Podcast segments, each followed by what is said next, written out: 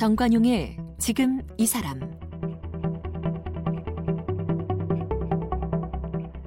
여러분 안녕하십니까 정관용입니다. 지난 2차 북미 정상회담 불발로 끝났습니다만 베트남 하노이로 가는 여정을 비행기가 아닌 열차를 선택한 김정은 위원장의 행보 아주 의미 있는 발자국을 남겼죠. 평양역에서 중국 대륙을 지나 베트남 동당역에 이르는 왕복 9,000km의 철도. 네, 65시간 달려서 동당역에 하차한 이 김정은 위원장 보면서 아, 맞아. 우리나라가 대륙과 연결된 나라였구나. 새삼 깨닫게 됐습니다. 자, 이제 남북 관계가 개선되면 남북 간 철도 도로 연결될 텐데 남북 간 철도가 뚫리고 한반도를 통해서 북방 대륙으로 진입할 수 있는 그 기대감이 생기면서 북방 대륙으로 진출하는 첫 관문인 러시아 연해주 일대가 주목을 받고 있어요. 그리고 시베리아 횡단 철도에 대한 관심도 많아지고 있고요. 그래서 오늘 러시아 시베리아 전문가이시고 특히 이번에 3.1운동 100주년 맞아서 크라스키노 포럼이라고 하는 걸 만들고 오신 이 전문가 한 분을 초대했습니다. 성공회대학교 사회과학부의 김창진 교수를 함께 만납니다.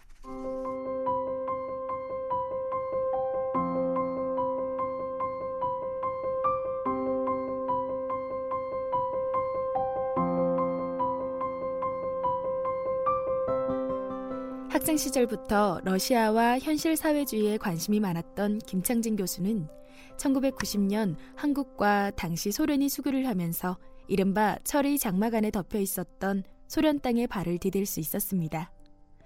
모스크바 대학에서 공부를 하면서 현실 사회주의의 역사와 상황을 직접 경험했고 러시아의 문화와 예술에 대해 깊이 빠져들게 되었습니다. 그는 2000년 한소 수교 10주년을 기념해 시베리아를 방문합니다. 극동 블라디보스톡에서 모스크바까지 시베리아 횡단 열차를 타고 가는 17박 18일간의 여정을 통해 일반인들에게는 그저 동토의 대륙일 뿐인 시베리아의 아름다움을 발견할 수 있었습니다. 시베리아에 매료된 김창진 교수는 러시아와 시베리아에 대한 인문학 강좌를 열어 시베리아를 올바로 알리는 데 열정을 쏟았으며 2005년에는 러시아 문화의 집을 열어 러시아 문화를 알리는 일에도 앞장서왔습니다.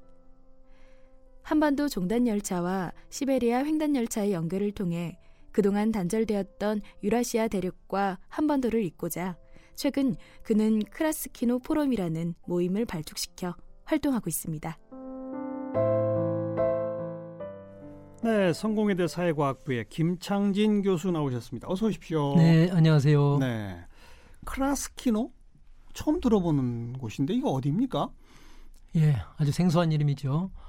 어, 우리 한반도로서는 어, 함경북도 북단 바로 두만강을 건너면 어, 유라시아 대륙 끄트머리와 예. 닿고 있는 곳이고요. 그러니까 예. 한반도가 북방 대륙으로 연결되는 지점이고요. 어. 러시아로 보면 동쪽 끄트머리 예, 연해주의 예, 일부 지역이고 네. 지금 북한, 중국, 러시아 세 나라의 접경 지대입니다. 접경 지역. 예. 그러니까 도만강 딱 건너면 바로 만나는 러시아 땅의 첫 번째 진입 지점이로군요. 그렇습니다. 이제 현재로서는 뭐 국제 정치적으로는 이제 러시아 땅입니다만 과거 고대사로 올라가면 바로 우리 고구려 예. 선조들이 말 달리던 곳이었고 예. 또 발해의 그 역사가 소려 있는 그런 곳이죠. 크라스키노 어. 규모가 얼마나 되는 도시예요? 우리나라 행정구역으로 치자면 아, 아주 큰 마을 또는 면 정도 되겠고요. 인구가 약 2,800명 정도 됩니다. 아이고 조그만 곳이군요. 예. 예. 근데 왜 그 요 이 이름을 굳이 따서 포럼을 만드신 겁니까? 예. 어, 여기가 역사적으로 무슨 중요한 의미가 있는 지역이에요? 그렇다고 할 수 있죠. 어. 어, 지금 말씀드린 대로 고대와 중세에 우리 선조들이 발을 붙이면서 어, 음. 살았던 터전이고 근대에 들어와서도 19세기 후반부터 우리 선조들이 올라가서 이 조선 말기에 이 굶주림을 벗어나고자 예. 생존을 위해서 대륙으로 건너가서 가장 먼저 자리 잡고 삶을 일구었던 곳이고 예, 예. 또 바로 이어서 일제 강점기에는 어 거기가 독립운동의 중요한 거점이었습니다. 아. 아, 중국의 만주, 간도와 더불어서 그때는 특별히 그 국경이 삼엄하지 않았기 때문에 어. 서로 왔다 갔다 하면서 독립운동을 했던 그런 곳이었습니다. 독립운동의 거점 네. 가운데 하나였군요. 예, 예, 예. 네. 그리고 어, 제가 크라스키노 포럼이라고 작은 동네의 이름을 따기로 생각을 한 것은 음. 아, 우리의 발 밑에서 작은 동네에서 세계를 보자라고 하는 아, 그런 뜻을 어. 생각을 했습니다. 여러분 아마 잘 아시겠지만 스위스의 작은 동네 이름을 따서 세계 각국의 명사와 부자들 아, 각국의 정치 지도자들이 만나는 다보스 포럼이라고 그렇죠. 하는 게 있다는 걸 아실 겁니다. 네, 네. 스위스의 작은 동네 이름을 그 전에 누가 알았겠습니까? 음. 아, 지금 크라스키노도 세상 사람들이 거의 모르고 있지만 예. 그러나 우리 남북 관계가 개선되고 한번도가 대륙의 일부라고 하는 것이 확인되는 역사적인 시간이 다가오면은 음. 아마 가장 아, 각광받고 가장 널리 알려지는 아, 그런 동네가 될 것이다. 네. 작은 동네에서 우리는 세계를 품고 가자라고 하는 그런 아, 큰 뜻을 한번 붙여봤습니다. 아, 다보스 포럼에서 네. 영감을 얻으신 거로군요. 예. 아. 예.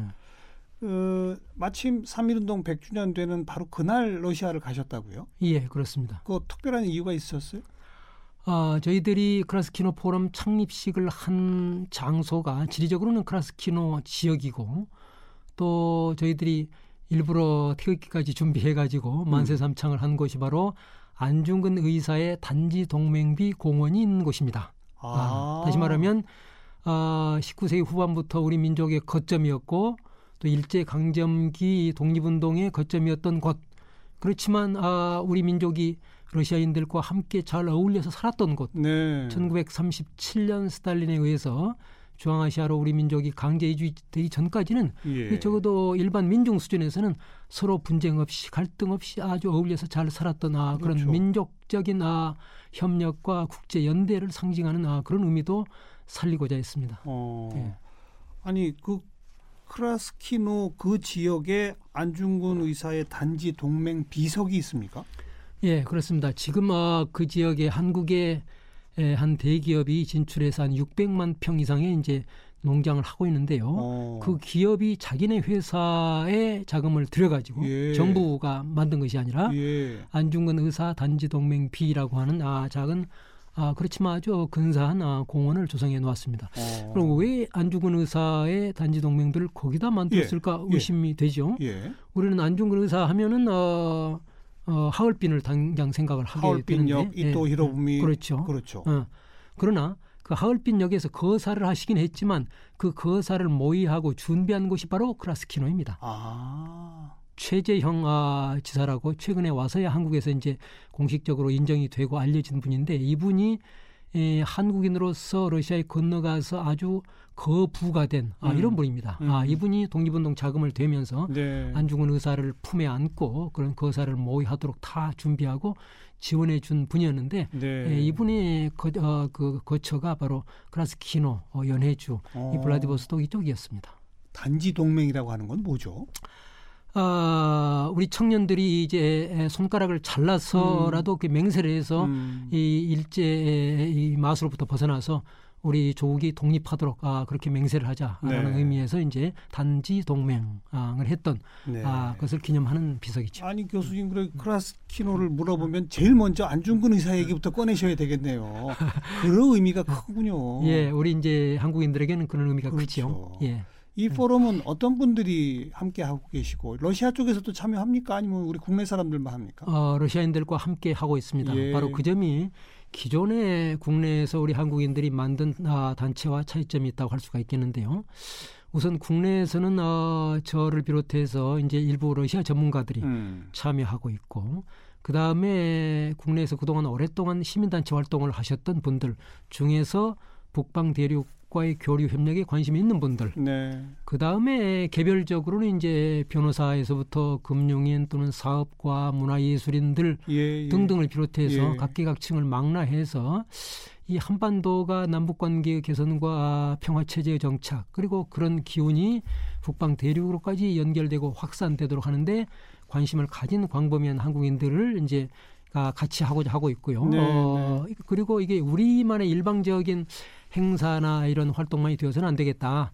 아, 러시아 현지인들과 함께 하는 게 좋겠다라고 해서 음. 1년의 이제 준비 과정을 거쳐서 그들과 미리 창립 전에도 이제 의사를 교환하면서 이런 예. 그라스키노 포럼의 취지를 함께 공유를 하고 예, 예. 이번에도 이제 몇몇 러시아 현지인들이 같이 에, 안중근 의사 단지 동맹비에도 같이 가서 사진을 찍고 음. 만세도 부르고. 어, 또 그다음에 우리가 이제 국제 연대나 협력을 강조하는 취지를 가지고 있으니까 안중근 의사 단지 동맹비에만 간다면 러시아인들로서는 뭔가 조금 생소할 수도 있고 그렇죠. 어, 생경할 수도 있는데 예. 거기로부터 멀지 않은 곳에 핫산의 영웅들이라고 하는 소련 시대의 일본 제국주의 세력과 싸워서 이긴 전투를 기념하는 아, 이런 높은 아, 그 기념비가 서 있습니다. 거기 가서 또 우리가 러시아 같이 기념비로군요. 그건. 그렇죠. 어, 함께 가서 예. 또 우리가 같이 기념 촬영도 하고 마땅히 우리, 그래야죠. 예, 음. 국제 연대와 협력의 정신을 어, 기리고 왔습니다. 앞으로 이 포럼의 음. 주요 활동 계획은요? 어떤 활동을 주로 하실 겁니까? 궁극적인 목적은 한국과 러시아 그다음에 한국과 북방 대륙 사이의 교류 협력의 강화 음. 또 촉진 활동이 기본적인 어, 활동의 목표이지만 제가 생각하기에 이제 그런 활동을 꾸준히 하면서 동시에 가장 기본적으로 우리가 해야 될 활동이 국내에서 이 러시아를 비롯한 북방 대륙에 대한 인식의 전환이 절실하다고 하는 것을 제가 수십 년 동안 느껴왔습니다. 네. 아, 다시 말하면 이 러시아도 그렇고 이 북방 대륙에 대한 인식이 한국인들 사이에 거의 사라져 버렸거나 어. 또는 일부 가지고 있는 사람들은 매우 부정적인 어허. 아, 이런 편협한 인식을 가지고 있기 때문에 예. 그렇다라고 하는 생각입니다. 예. 예. 그좀 얘기해 주세요. 그 음. 아예 잊혀졌거나 음, 음. 아주 부정적이거나 편협한 인식을 갖고 있다. 주로 어떻게 우리 국민들이 러시아 시베리아를 인식하고 있죠?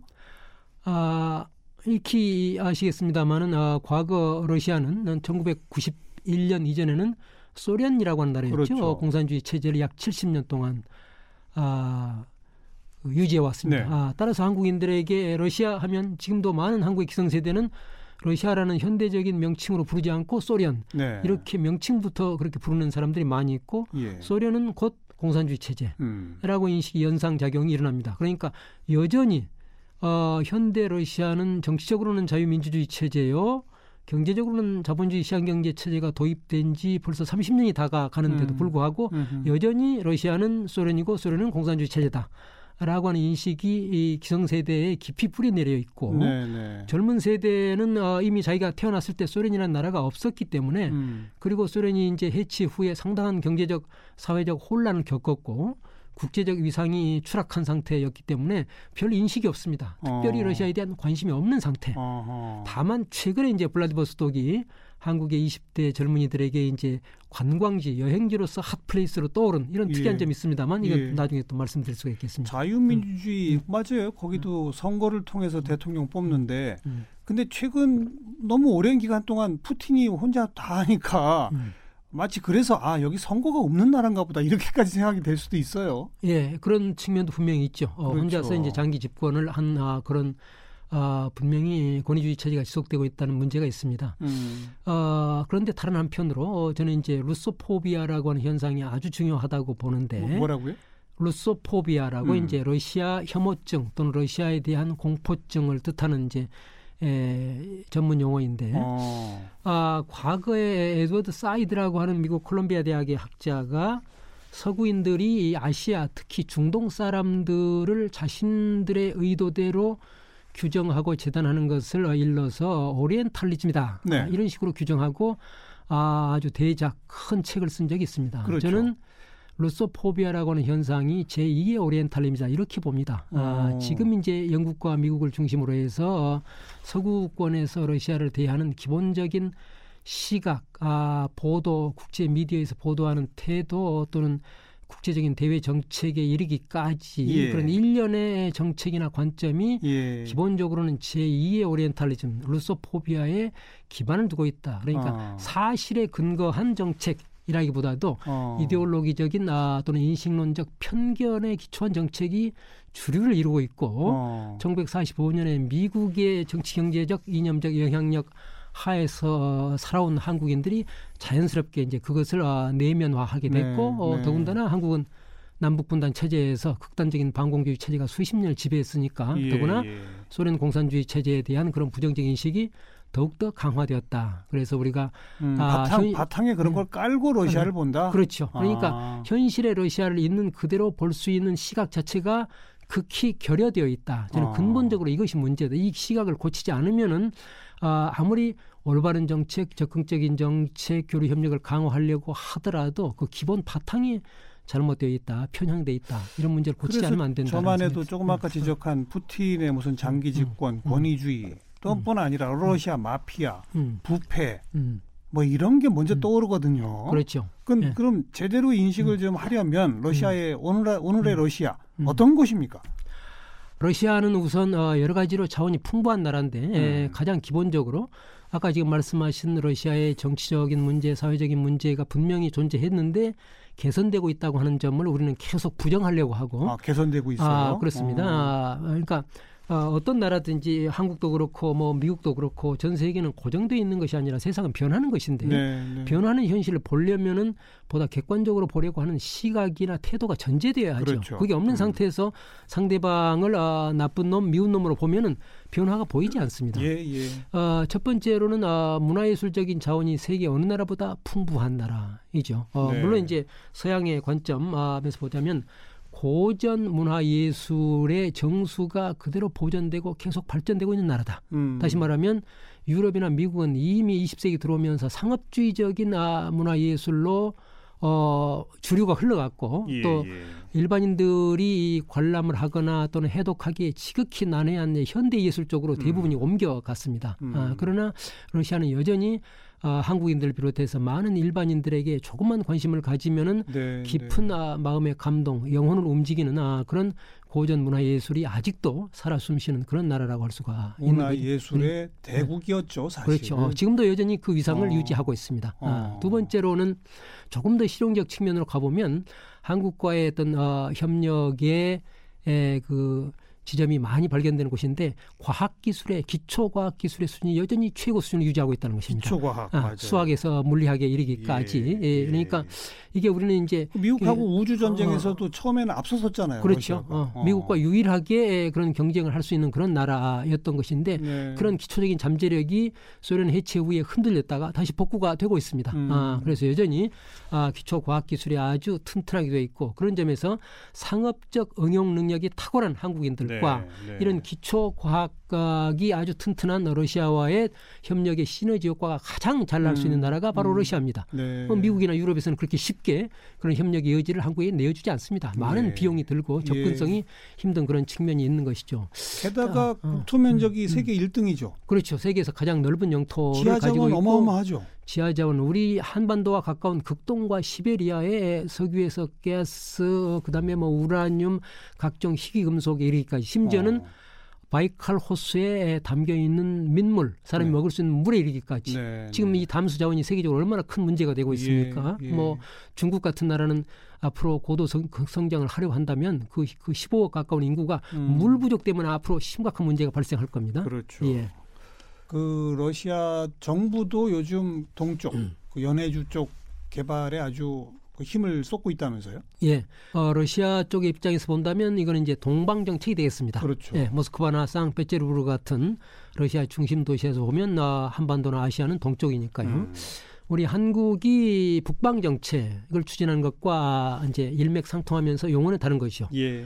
우리는 아, 과거 1900 그, 80년대 말 90년대 초 노태우 정부 때 이제 북방 정책을 추진해서 한국과 소련이 수교를 하는 그런 성과를 어, 거두고 예. 또 동유럽에 진출을 하게 됐습니다. 예. 그다음에 어, 김대중 노무현 정부 때 이제 그런 정책을 상당히 계승한다고 어, 할 수 있었는데 음. 그 이후에 이명박 박근혜 정권에 와서 거의 이제 맥맥이 끊기다시피 했고 아하. 최근 문재인 정부에 와서 신북방 정책이라는 이름으로 다시 이 러시아와 북방 대륙의 잠재력, 경제적, 문화적, 외교적 잠재력을 그렇죠. 우리가 충분히 활용할 필요가 있다라고 하는 아, 보다 적극적이고 긍정적인 인식을 예. 바탕으로 지금 다시 정책을 펴고 있는 이런 상황이죠. 그리고 음. 우리가 열차를 타고 유럽 뭐 프랑스 파리 런던까지 가려면 그 시베리아 횡단 철도를 거쳐야 되는 거고 바로 그것이 어, 블라디보스톡부터 시작하는 거지 않습니까? 그렇죠. 어, 한반도에서 대륙으로 가는 방식은 크게 보면은 이제 중국을 횡단해서 가는 철도가 있고 음.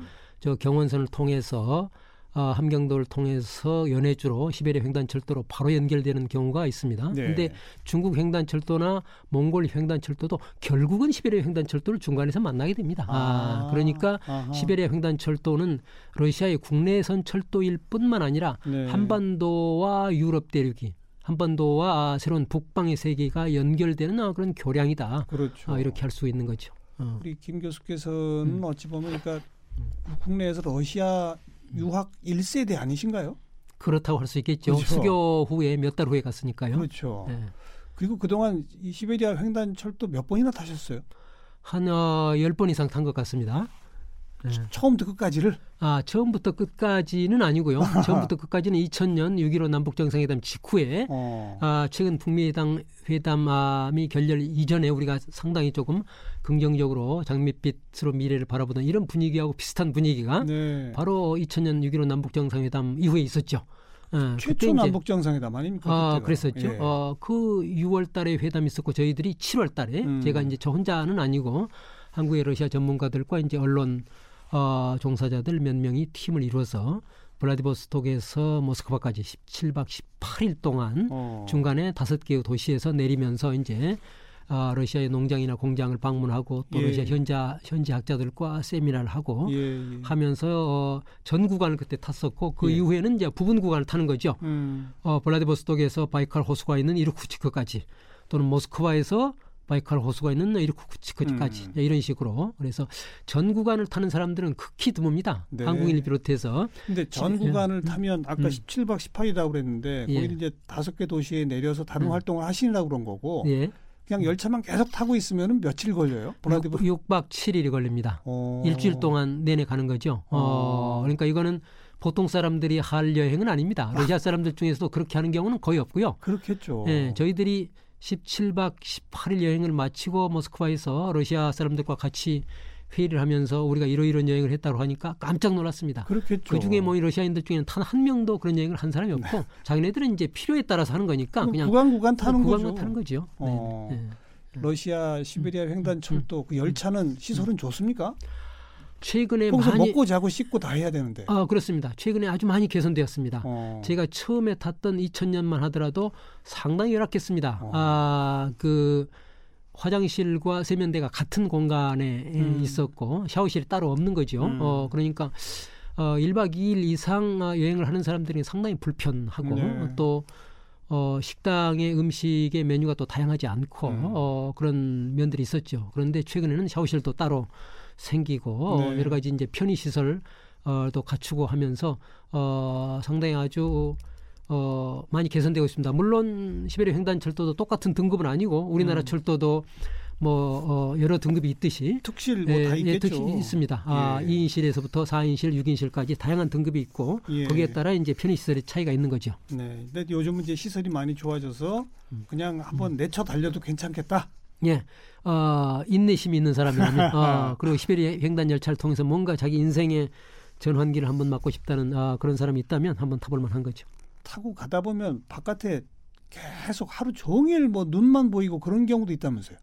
아, 겨울에 타면 그렇겠죠. 네. 어, 그러나 시베리아는 겨울만 있는 것이 아닙니다. 봄, 여름, 가을, 아. 겨울 다 있고 아하. 5월에서부터 9월까지는 정말 천국 같은 날씨입니다. 어. 굉장히 날씨가 청명하고 어, 하늘이 높고 어, 아주 건조하고 하기 때문에 네, 네. 한국에서 이 미세먼지와 이 더위에 시달리는 사람이라면 5월에서 9월까지 시베리아를 가보라 적극 권하고 싶습니다. 네. 예. 아까도 잠깐 언급하셨습니다만은 이제 도망강 넘어 연해주 일대에 우리 선조들이 많이 살다가 강제로 중앙아시아 지역으로 보내졌잖아요. 그때 왜 그랬던 거예요? 스탈린 정권 하에서 일어난 일인데요. 그때 소련 정부의 공식적인 입장은 당시 일제 강점기이기 때문에 조선 사람들은 사실상 일본 국민으로 봤던 거죠. 음, 그리고 어, 극동 지역이 끊임없이 역사적으로 일본 제국주의 세력이 북방 대륙으로 진출하기 위해서 호시탐탐 노리던 곳입니다. 네, 네. 다시 말하면 1937년의 시점은 어, 유럽에서는 1933년 히틀러가 집권해서 나치가 지금 엄청나게 군비 경쟁을 통해서 전쟁을 준비하던 시점이고 예. 극동에서는 1931년 어, 일본이 만주를 점령하고 그 이듬해에 아. 만주 괴뢰국을 세웠습니다. 맞아요. 그렇게 해서 북방 대륙으로 진출하던 이런 시점이었기 때문에 어. 소련의 모스크바 중앙 권력에서는 아주 날카롭게 에, 그 극동의 안보를 걱정하고 있던 상황. 그렇죠. 그러니까 조선 사람들은 결국 일본 국민들인데 어. 내통을 하게 되면 아, 아. 아, 자신들의 극동의 안보가 위태롭다 이렇게 아. 판단을 했던 것이 하나 있고요. 예, 예. 또 하나는 아, 우리 이 고려인들만 아, 그 강제 이주의 대상이 된 것은 아니었습니다. 사실은 아, 독일인들, 체첸인들, 수많은 유대인들을 비롯해서 수많은 음. 소련 내의 소수민족들이 그런 강제 이주의 아픔을 겪었고 네. 그것은 하나는 안보적인 이유가 하나 있었고 또 하나는 그때가 당시 스탈린 시기에 경제개발 5개년 계획이 추진되던 시기입니다. 음. 아, 그러니까 제대로 개발이 안 돼 있던 아, 소련의 각 지역으로 소수민족들을 보내서 경제개발에 노동력으로 쓰려고 하던 그런 이중적인 의미가 있었습니다. 중앙아시아에 음. 집단 이주시켜서 음. 거기 개발하고 음. 농사 짓도록 네. 하고 이런 거 그런 음. 목적. 예, 그렇지만 음. 그런 의미에서 어, 고려인들의 강제 이주는 큰 성공을 거뒀다고 할 수 있는데 소련 입장에서는 네, 왜냐하면 이 중앙아시아 특히 우즈베키스탄에서는 고려인들이 이 집단 농장 콜호즈라고 하죠. 집단 농장에서 얼마나 우수하게 근면하게 노력을 했는지 그랬다면서요. 김병환 농장을 비롯해서 어, 최고 노동 영웅 소수민족 중에서는 가장 많은 수가 알겠습니다. 아, 나왔죠. 예. 이처럼 러시아 음. 연해주부터 시베리아, 중앙아시아까지 참 우리와 음, 오래전부터 뗄래야 뗄 수 없는 관계를 가졌던 곳 음, 음. 아, 우리들한테는 약간의 편견을 갖고 있으니 그 인식의 전환을 좀 가져보자. 음. 요즘 또그 젊은 사람들 모스크바 유학도 많이 가잖아요. 그죠? 어, 최근은 좀 많이 줄어들었죠. 어, 1990년대 제가 갈 때를 전후해서 꽤 많은 숫자가 갔다가 역시 이제 아, 소련이 붕괴가 되고 또 러시아가 1990년대 음, 북한식으로 말하자면 고난의 행군을 했던 때죠. 아주 네. 가장 추락한 10년이었고 네. 아까 우리가 이제 푸틴 정, 장기 집권 뭐 독재 이런 얘기를 했습니다만은 푸틴이 왜 그렇게 러시아인들에게 높은 지지를 받느냐 하면 1990년대 그렇게 나라가 분열되고 완전히 경제가 추락하고 음. 사회적 혼란이 극단에 달했던 이 시기를 마감하고 아 그가 등장한 아 2000년대부터 사회가 안정되었기 때문입니다. 예, 아, 그래서 예. 국제적인 위상을 확보를 하고 막 이런 역, 저 사회적 배경이 있는 것이죠. 그렇죠. 예. 알겠습니다. 오래전부터 우리와 음. 뗄래야 뗄 수 없는 인연과 역사를 갖고 있는 러시아, 뭐 고전 문화예술, 기초과학 그리고 풍부한 지하자원 등등 앞으로도 그 잠재력이 어마어마하니까요. 한 러시아 발전 좀 있어야 될 것 같고요. 크라스키너 포럼이 거기서 아주 중요한 역할을 앞으로 해주시기 부탁을 드리겠습니다. 오늘 고맙습니다. 네, 고맙습니다. 성공회대학교 사회과학부의 김창진 교수였습니다.